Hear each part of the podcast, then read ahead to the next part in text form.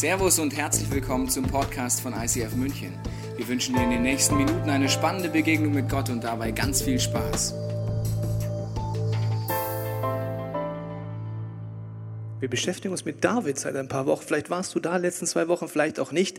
Es ist dieser junge Mann von Michelangelo wurde er so dargestellt als äh, ein junger Mann mit einem sehr schönen Körper. Aber das ist nicht der Punkt, haben wir letzten Wochen gemerkt, sondern es ist ein Mann wie du und ich, der die Sehnsucht hatte, Gottes Wesen besser kennenzulernen und Dimensionen vorzutrinken, auch in einem Bereich, den man nicht mehr erklären kann, wo Gott anfängt zu wirken. Und egal wie du, wo du herkommst, aus welchem Land, vielleicht sagst du eher Davide, Davidov, Dave, David. Ganz egal, wo man heute herkommt, welchen Background wir haben, wir wollen heute wieder die Bibel aufschlagen. Und ich merke immer wieder, es ist überraschend für viele von uns, warum wir so viel die Bibel aufschlagen.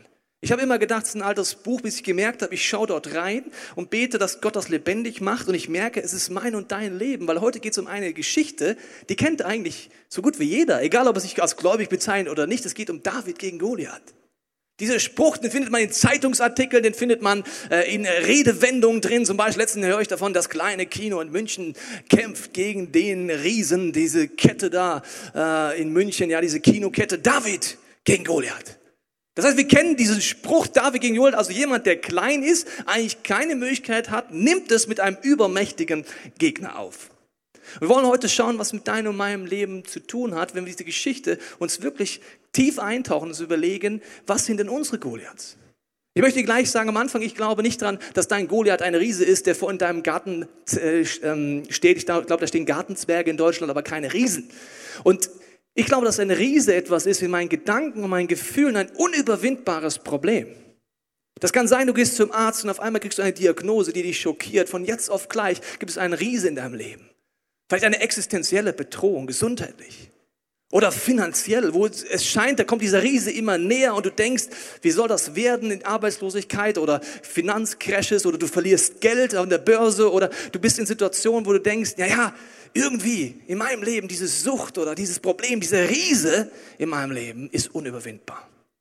Ich möchte mit dir gleich einsteigen in diese wunderbare Geschichte aus dem ersten Teil der Bibel und dann reflektieren, wie können wir unsere Riesen überwinden. Es fängt an, 1 Samuel 17.1. Die Philister, das war ein äh, Volk, das gegen Israel gekämpft hat. Die Feinde vom Volk Israel sammelten ihre Truppen bei Socho im Gebiet des Stammes Juda zum Krieg. Sie schlugen ihr Lager bei Ephes Damin auf zwischen Socho und Azeka. So fangen keine Märchen an.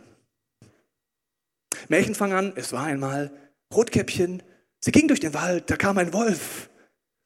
Offensichtlich möchte der Autor uns zeigen, hier gibt es Menschen, dieser David, der existierte wirklich. Und das, was wir gleich lesen und so sympathisch von außen betrachten, der geht dort durch. Historisch geortet an einem Zeitpunkt auf dieser Erde, an einem Ort. Der Name wird genannt, die Zeit wird genannt. Und jetzt kommen wir, tauchen wir ein in ein Leben, das real existiert. Und nicht so, ja, David gegen Goliath so symbolisch, sondern Jetzt in echt, gell? Und dann lesen wir weiter. Auch Saul, das war der damalige König von Israel, äh, rief seine Soldaten zusammen. Sie lagerten im Tal der Terebinten und stellten sich in Schlachtordnung auf. Also Blockbuster, jetzt geht's los. Gleich kommt die Schlacht. Herr der Ringe kann gleich einpacken. An einem Bergkamm standen die Philister am Hang gegenüber. Die Israeliten, zwischen ihnen lag das Tal. Da trat aus dem Heer der Philister ein einzelner Soldat heraus, Goliath, aus der Stadt Gad. Er war über drei Meter groß. Ach, jetzt haben wir es doch ein Märchen. Drei Meter? Ah. Hast du schon mal einen drei Meter großen Mann gesehen? Ich meine, ohne Joints jetzt. In echt. Hast schon mal drei Meter großen Mann? Ah ja, also doch, die Bibel, so ein Schmarrnbuch. Habe ich immer gewusst, wenn du an Punkte kommst, wo du denkst, so ein Schmarrn, lohnt es sich besonders hinzugucken, zu fragen, was möchte der Autor damit sagen? Du kannst zum Beispiel verschiedene Übersetzungen angucken. Es gibt verschiedene Bibelübersetzungen, da kommt man schneller vielleicht auf die Fährte, was das hier bedeuten soll. Der Fakt ist erstmal, die stehen auf der einen Seite, auf der anderen Seite die Gegner. Sie stehen sich gegenüber, du schaust dem Feind ins Auge und dieses heißt hier sechs Ellen groß, das wären drei Meter. Ich meine, es gab einen Mann, Robert Wedlow, kannst du mal googeln, äh, auf YouTube angucken, der war 2,72 Meter groß. Vor einigen Jahrzehnten hat der gelebt, gibt's Videos von. Der war wirklich groß, 2,72 Meter aber er hatte eine Krankheit. Deswegen war er so groß. Er hatte einen gutartigen Tumor an der, äh, an der seiner Hormondrüse und die hat Wachstumshormone immer weiter ausgeschüttet. Ich glaube, das ist nicht gemeint. Es gibt andere Übersetzungen, wo es heißt, er war circa zwei Meter groß. Und zwei Meter hört sich an wie nix. Zwei Meter, hallo, ich bin 1,92 übrigens. Das sieht so aus. So, muss mal kurz mein Hemd richtig machen, wenn du mich schon anguckst. So. 1,92, also zwei Meter hört sich an wie nichts, wenn du nicht weißt, die durchschnittliche Männergröße zur damaligen Zeit war 1,64, ungefähr meine Frau, also diese Höhe. Ja, okay, hier.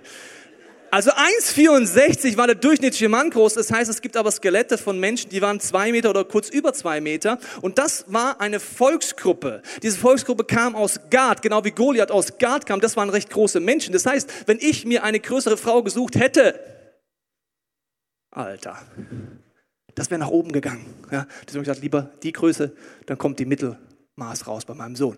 Also große Menschen, zwei Meter groß. Und diese zwei Meter großen, für damals Riesen, waren oft Elitekämpfer. Also ausgebildete Killermaschinen. Ist ja logisch. Also wenn ich einen zwei Meter Mann in meinem Armee hat, dann trainiere ich den, ich schicke den zum Handeltraining, der soll die 1,64 Zwerge stemmen, so oft er will, damit er kräftig dass er stark wird. Warum? Wenn ich in Krieg ziehe, dann soll er sich hinstellen und sagen, hallo? Ach, hallo? Dieser Goliath, circa zwei Meter hoch, war ein Profi, was es um Kampfsport angeht. Jetzt kommt eine Beschreibung. Du kannst sie mal vor deinem inneren Auge zergehen lassen.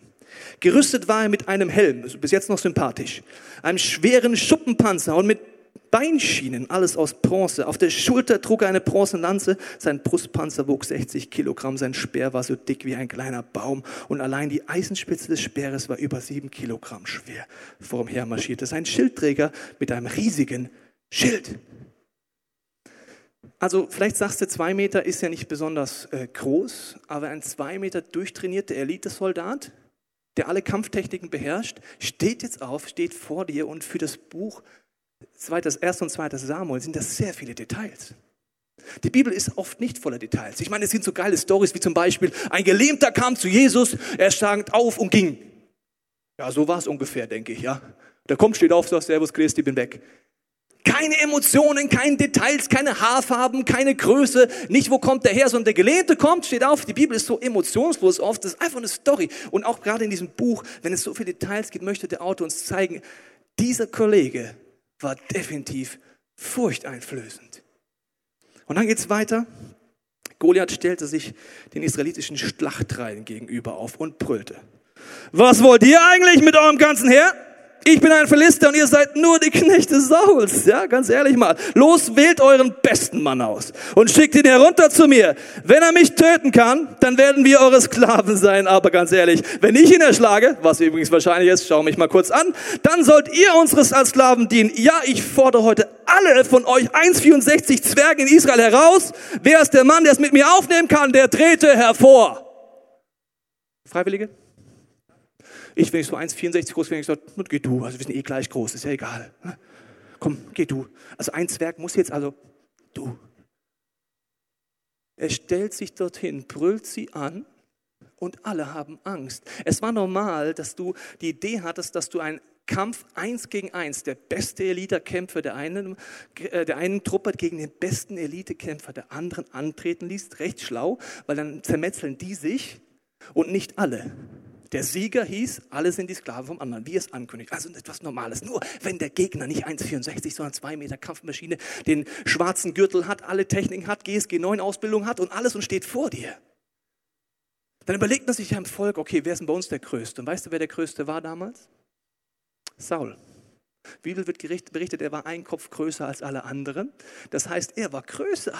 Das heißt, er hätte kämpfen müssen. Erstens als König, zweitens war er groß. Aber ganz ehrlich, ich bin auch groß. Und ich hatte so Situationen, zum Beispiel dritte, vierte Klasse in Mannheim habe ich gewohnt. Ich habe in einer Straße gewohnt, die hieß K210. Also in Mannheim heißen die Straßen wirklich quadratenmäßig. Ich dachte erst Zellblock, aber es heißt K210. Und ich ging in eine Grundschule. Und diese Grundschule war der Grund, weil ich wirklich ein Kopf größer war, war der Grund, warum ich gemobbt wurde, warum bis zu fünf Jungs mir aufgelauert haben vor dem Schulweg und mich vermöbelt haben. Warum? Ich war halt ein Kopf größer. Nur weil du ein Kopf größer bist, heißt es nicht, dass du sagst, ja, ich trete gegen den an.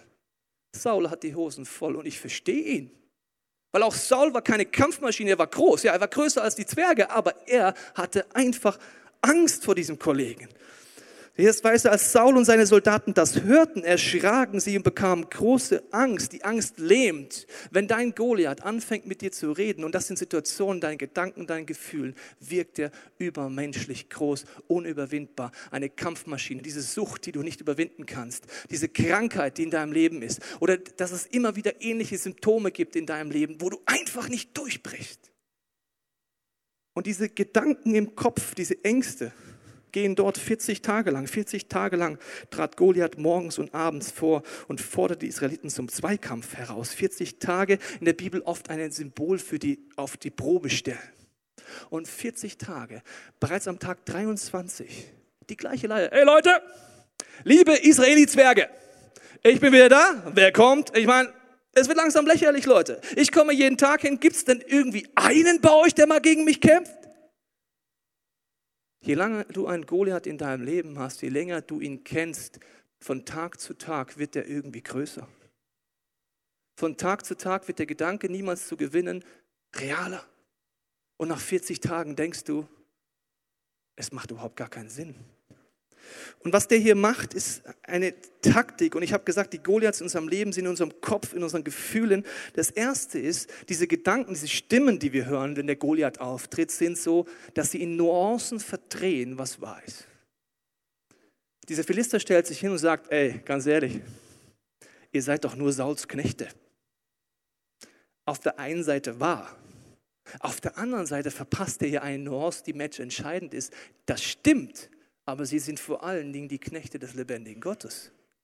Es ist nur eine Nuance, die ist zwar richtig, aber das Entscheidende ist, keiner kommt auf die Idee zu sagen, äh, warte mal, das stimmt zwar, aber hallo, Gott ist auf unserer Seite, wer bist du eigentlich?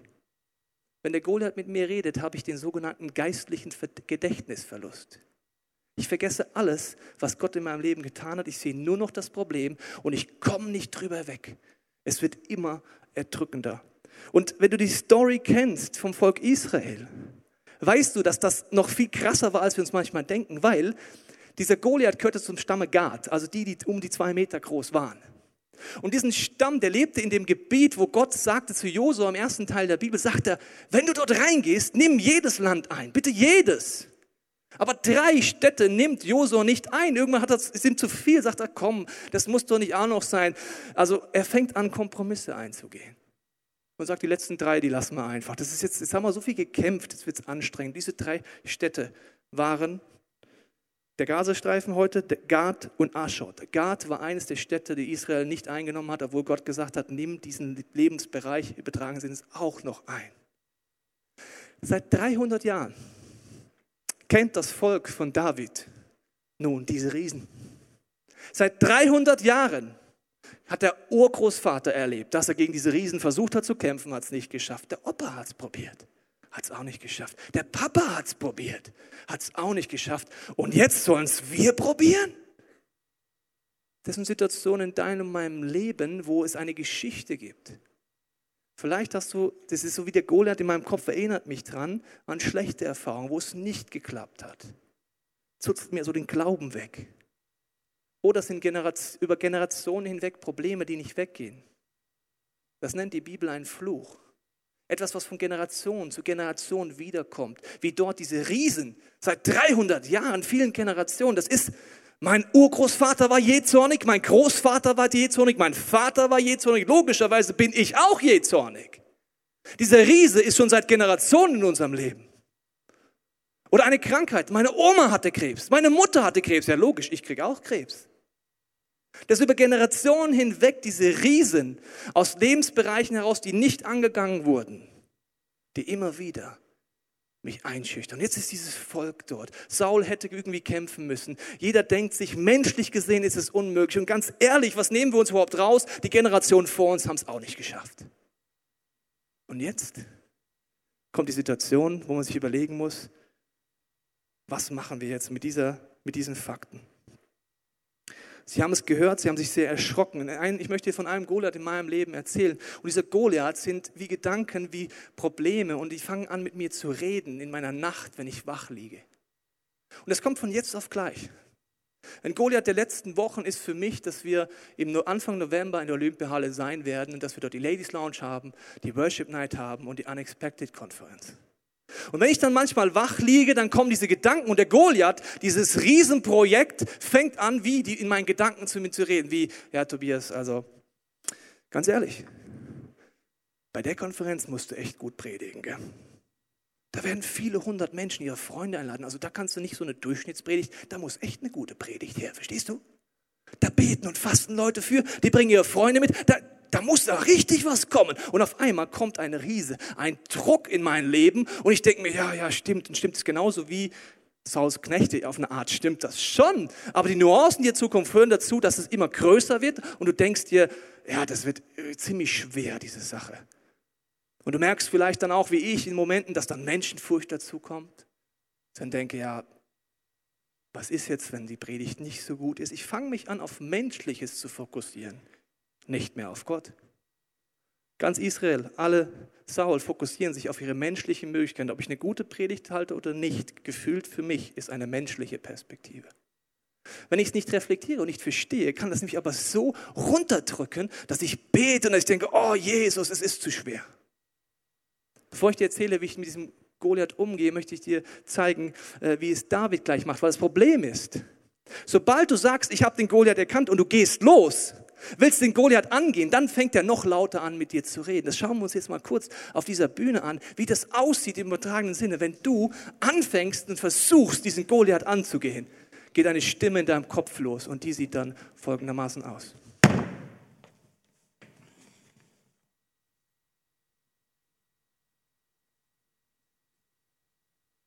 Na, hast du Angst?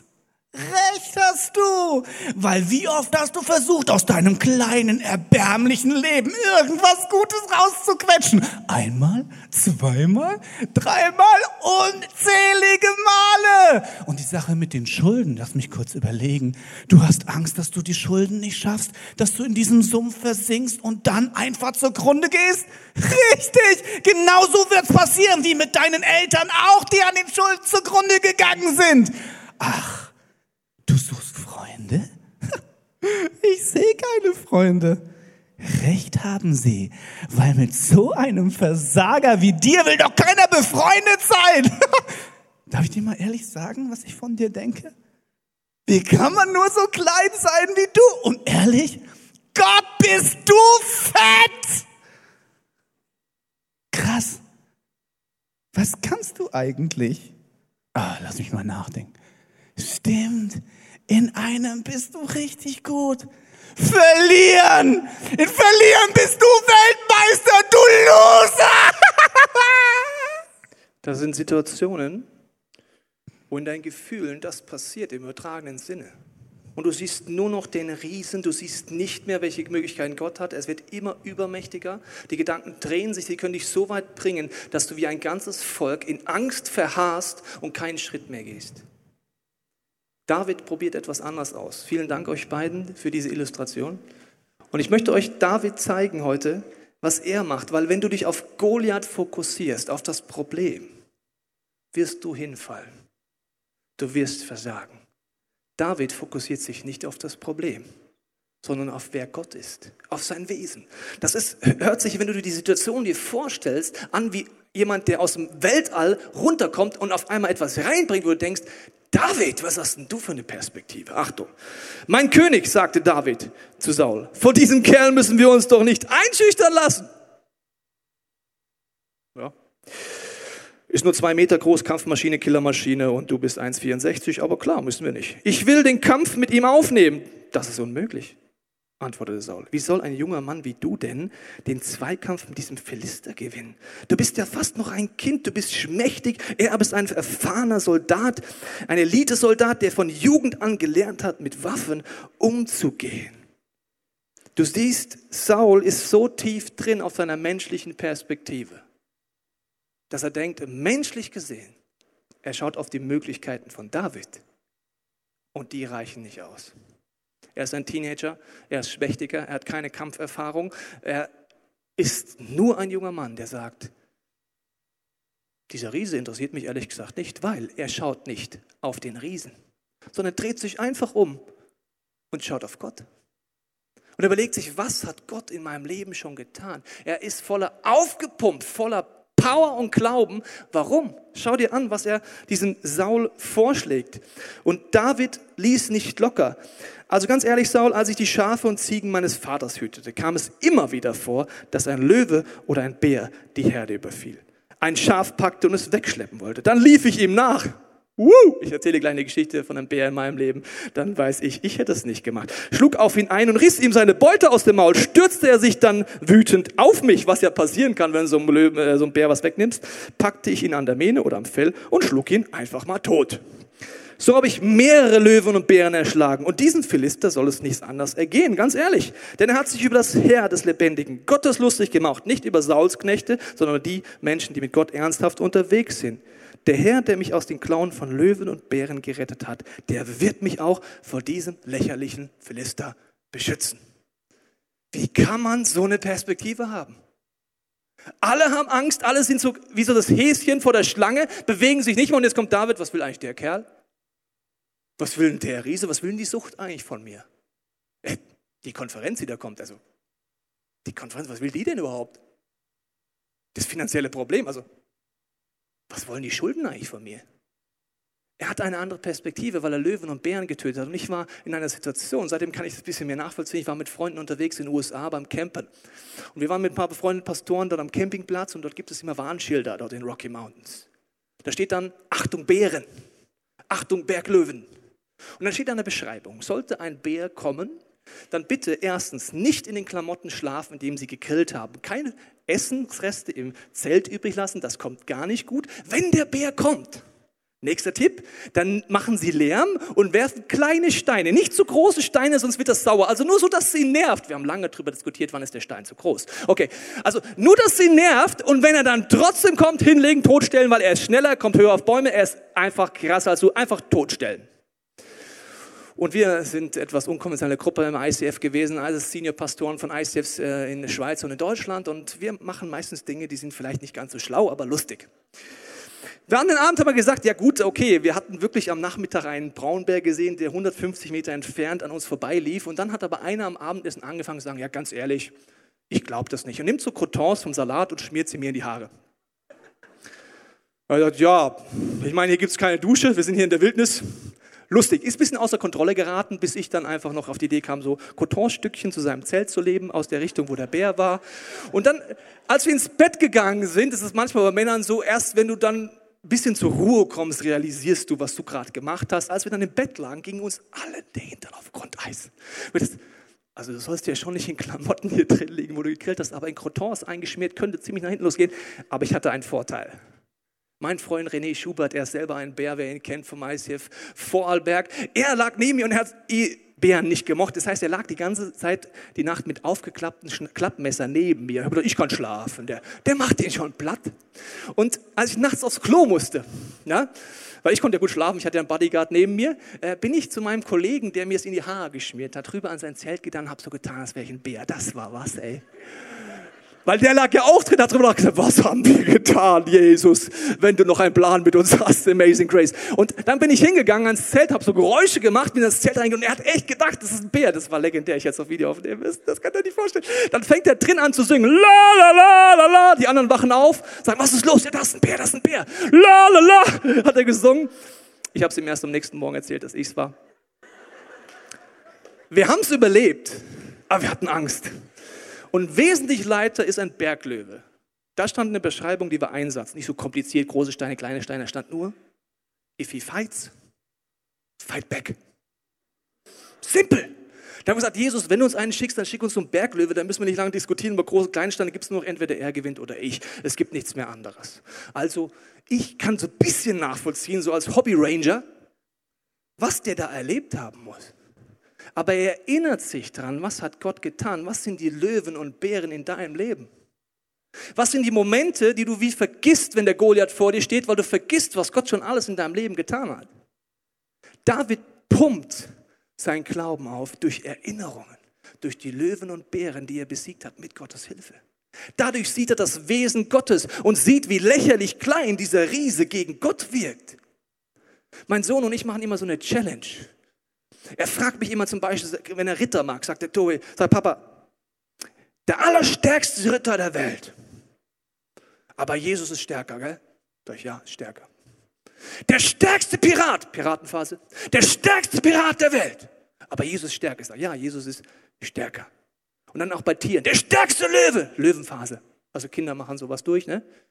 Immer, ja, Jesus, ja genau, Jesus ist stärker. Was heißt das für mich, wenn ich wach liege und zum Beispiel die Konferenz für mich ein Riese wird? Ich habe gelernt, ich muss mich an die Löwen und Bären erinnern, die Gott in meinem Leben getan hat. Ich muss mich zwingen, mit meiner Frau, mit Freunden, mit meiner Kleingruppe darüber zu reden, wo habe ich schon erlebt, dass Löwen und Bären erlegt wurden. Dann habe ich mich erinnert an eine Szene vor zwei Jahren. Da habe ich zum ersten Mal im ICF Zürich gepredigt. Ich wurde eingeladen vom Leo und habe vor mehreren tausend Menschen predigen dürfen. Und der Nacht vorher kam auch diese Gedanke, ja Tobi, jetzt musst du echt die Predigt halten. Also verstehst du jetzt die Predigt. Der Leo vertraut dir jetzt was, jetzt muss wirklich was kommen. Das hört sich alles so logisch an, gell? aber ist einfach nur Menschenfurcht. Als ich das erkannt habe, habe ich mit Jesus wie Zeit verbracht und gesagt, Jesus, hilf mir, das wegzuschieben. Zeig mir, dass du da bist, weil Gott hat noch nie, noch nie mich hängen lassen, wenn ich gepredigt habe. Egal, ob die Predigt gut war oder schlecht, muss ich ganz ehrlich sagen. Ich finde Predigten mal gut, mal schlecht. Mal sage ich, ja, den Witz hätte lassen können, die Bärengeschichte hobbylos oder so. So, so denke ich nach einer Predigt. Aber Gott wirkt immer. Wusstest du das? Unabhängig davon, ob ich gefühlt einen guten oder schlechten Tag habe. Ich habe mich daran erinnert und habe gesagt, Jesus, weißt du was, nimm mir diese Menschenfurcht weg. Ich gehe heute auf diese Bühne in Zürich und ich bin einfach der Tobi. Der Tobi. Nicht mehr, aber auch nicht weniger. Nicht mehr, aber auch nicht weniger. Also nicht mehr, nicht weniger. Und dann predige ich. Und wenn es alle doof finden, fahre ich dann nach Hause, küsse meine Frau, die dann schon schläft, spät abends, schaue meinem Sohn vorbei und sage, danke für diese Familie und dass ich immer noch der gleiche bin, egal ob ich nie wieder zum Predigen eingeladen werde oder nicht. Diese Geschichten muss ich mir hochholen, wie Gott dann gewirkt hat, wie ich dann in dieser Arena war, wie Gott übernatürlich Menschen geheilt hat. Das sind meine Löwen und Bären, die hole ich wieder nachts, wenn ich wach liege. Und dann sage ich so, und jetzt du Konferenz Goliath, was willst du eigentlich? Was muckst du eigentlich so rum in meinen Gedanken? Der lebendige Gott ist auf meiner Seite. Für dich ist es vielleicht etwas anderes, auch vielleicht bei der Konferenz oder diesen Angeboten, wo du drum ringst, lade ich jemanden ein. Meine Menschenfurcht ist, auf der Bühne zu sein. Vielleicht ist deine Menschenfurcht, überhaupt jemanden einzuladen. Weil du denkst, wie stehe ich danach da? Wie ich da vielleicht drum ringen muss mit meinem Goliath, wie stehe ich danach da, nach der Predigt? Haben wir auch diese Kämpfe. Und wenn du zum ersten Mal jemand einlädst oder zum ersten Mal auf einer Bühne stehst, hilft es, Freunde zu haben, die mir von ihren Erlebnissen, ihren Löwen, ihren Bären erzählen, weil dann nehme ich diesen Glauben mit und er pumpt mich auf. Wenn ich in der Sucht feststecke, habe ich, brauche ich Freunde, die mir von ihren Löwen und Bären erzählen. In der Krankheit, egal wo. David nimmt dieses Prinzip und ich glaube, es ist wichtig, dass du dich erinnerst und dass du dafür Zeit nimmst. Ich hoffe, dass du eine Kleingruppe hast in dieser Kirche, weil ohne Freundschaften, ohne die Geschichten von meinen Freunden hätte ich oft keinen Glauben mehr. Weil ich oft in Situationen reinkomme, wo ich vielleicht zum ersten Mal einen Finanzglaubensschritt gehe, vielleicht zum ersten Mal einen Schritt aufs Wasser gehe. Und dann brauche ich meine Freunde, die für mich beten und die mir erzählen, warum in ihrem Leben diese Löwen und Bären alle besiegt wurden.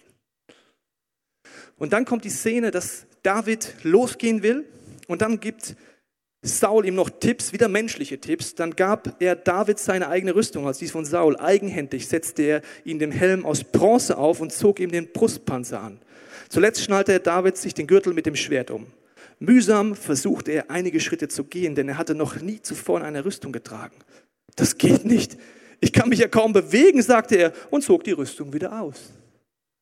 Wenn du gegen deinen Goliath anfängst zu kämpfen, wirst du dich inspirieren lassen können von den Löwen und Bären der anderen, aber du musst deinen Stil finden.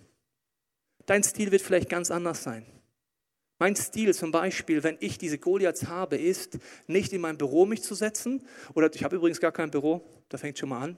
Ja, ich bin ein Opfer. Ja, vor allen Dingen, als ich in Amerika war und große Kirchen angeguckt habe, die haben die alle Büros, gell? Die Senior-Pastoren. Wollte ich nur mal sagen, ich habe kein na egal. Aber warum habe ich kein Büro? Weil ich mag gar kein Büro für mich alleine. Das ist übrigens der Grund. Weil ich mag gar nicht allein im Raum sitzen. Ich mag gar nicht so einen, so einen Thronsaal haben, wo dann die Knechte nur anstehen, sondern ich mag mitten unter den Menschen sein.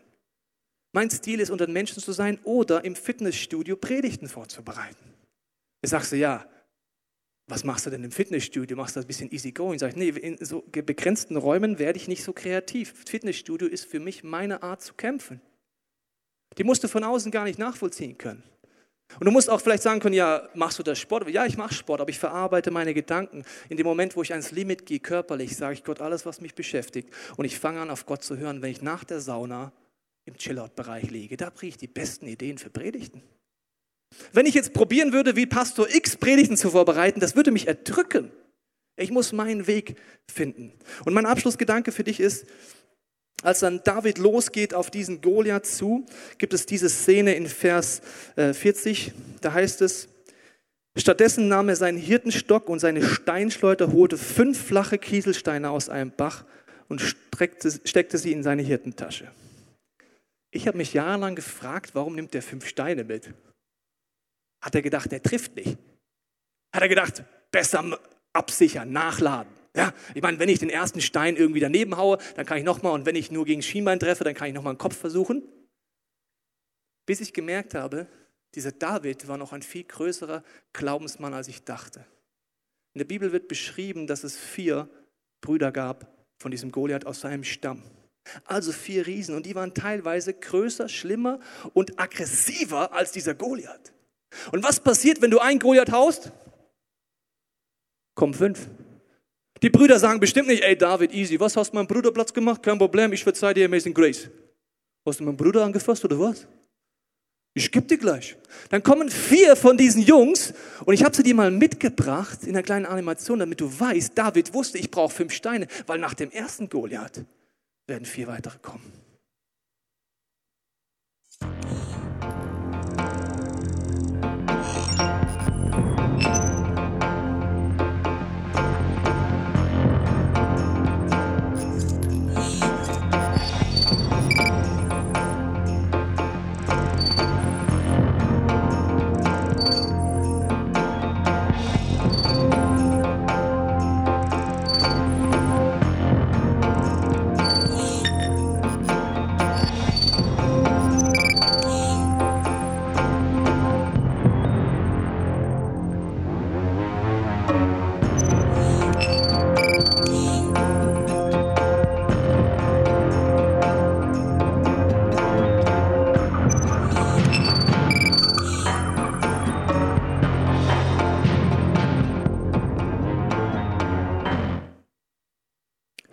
Steine für fünf Riesen.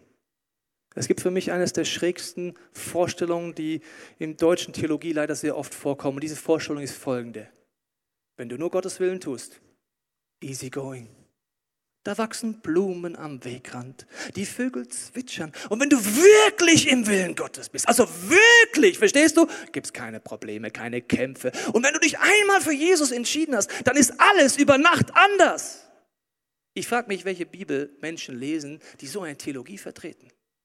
David wusste, wenn ich den ersten Goliath platt mache, kommt der nächste. Zum Lifestyle eines lebendigen Christen gehört es dazu, Kämpfe anzunehmen, Kämpfe zu bestehen in meinem Leben, Lebensbereiche im übertragenen Sinne anzugehen und Gottes Kraft zu erleben und den nächsten anzugehen und nicht aufzuhören.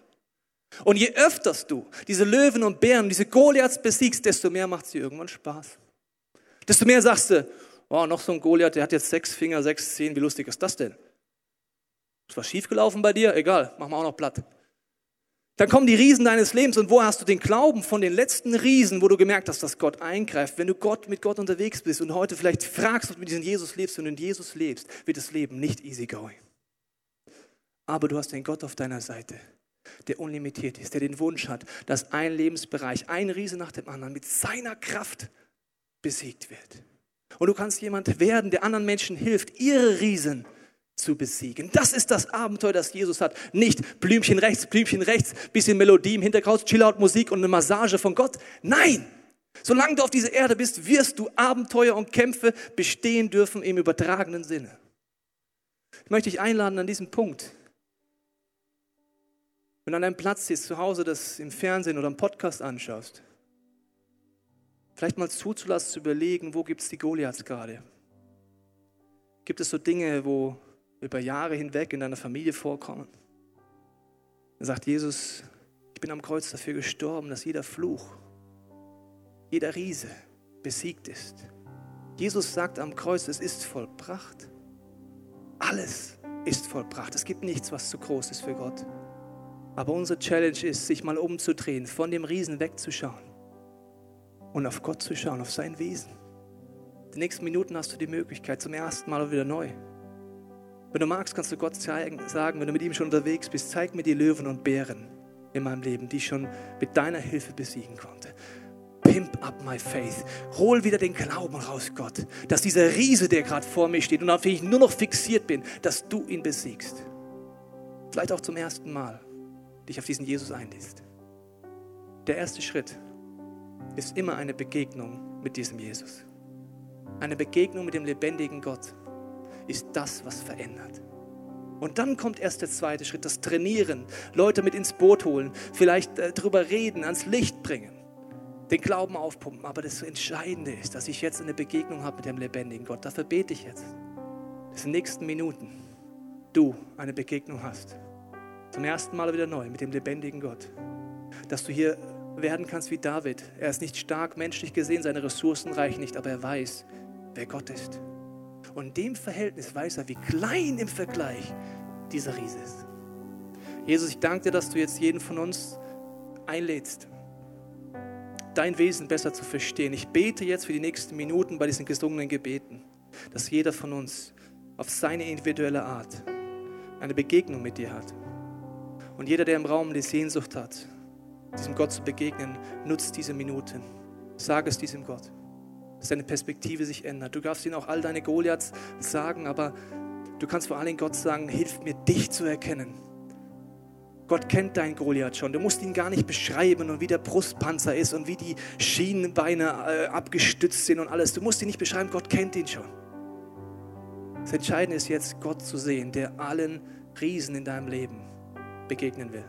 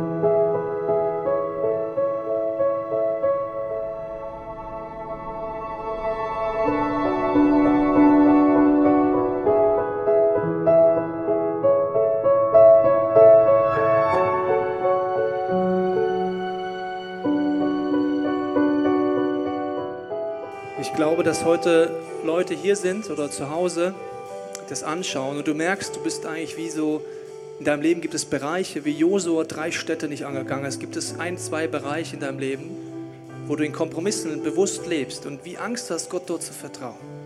Aber du merkst, dass diese Riesen aus diesem Gebiet, wo du diesen Bereich nicht Gott anvertrauen kannst, egal was es ist, Finanzen, Beziehungen, irgendetwas, wo du Gott nicht vertrauen kannst, dass diese Riesen immer wieder den Rest deines Lebens beeinflussen.